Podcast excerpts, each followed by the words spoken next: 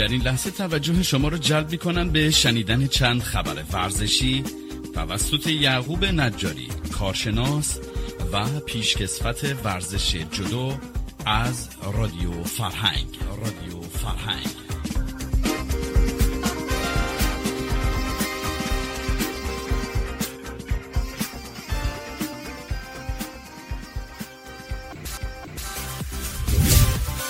با درود فراوان خدمت تمامی شنوندگان عزیز و ارجمند رادیو فرهنگ اخبار ورزشی نفته رو به استحضار همگی میرسونم و آرزوی سلامتی و تندرستی را برای یکایک شما عزیزان از خداوند خواستارم.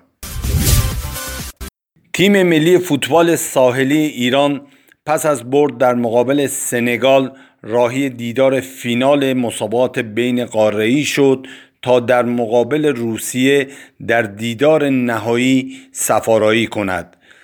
تیم ملی فوتبال ساحلی ایران در یک شب بیاد ماندنی در کشور امارات در مقابل روسیه سفارایی خواهد کرد تا پس از پیروزی جام قهرمانی را بالای سر برده و بر روی سکوی قهرمانی تکیه زند.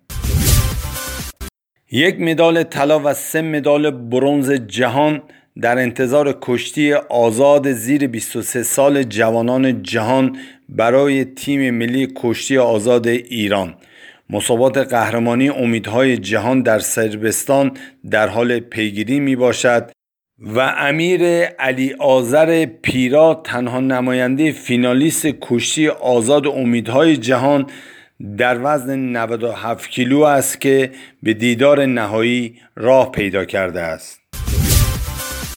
کسب اولین مدال جهانی بوکس در تاریخ 80 ساله بوکس ایران توسط دانیال شبخش در حالی در کشور سربستان به دست آمد که در تاریخ 80 ساله بوکس ایران هیچ ایرانی موفق به دریافت مدال جهانی نشد.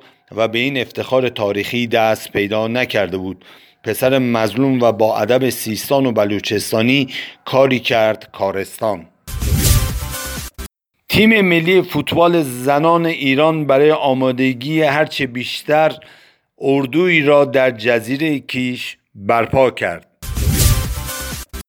فدراسیون فوتبال سوریه اعلام کرد که در صورت پیروزی در مقابل ایران به هر بازیکن مبلغ ده هزار دلار پاداش نقدی در نظر گرفته خواهد شد. مهدی تارومی بازیکن سرشناس تیم ملی ایران و حاضر در لیگ فوتبال پرتغال بهترین بازیکن ماه لیگ پرتغال شد. تارومی که در ماه گذشته یعنی ماه اکتبر درخشش بسیار بالایی از خود نشان داده به این عنوان دست پیدا کرده است.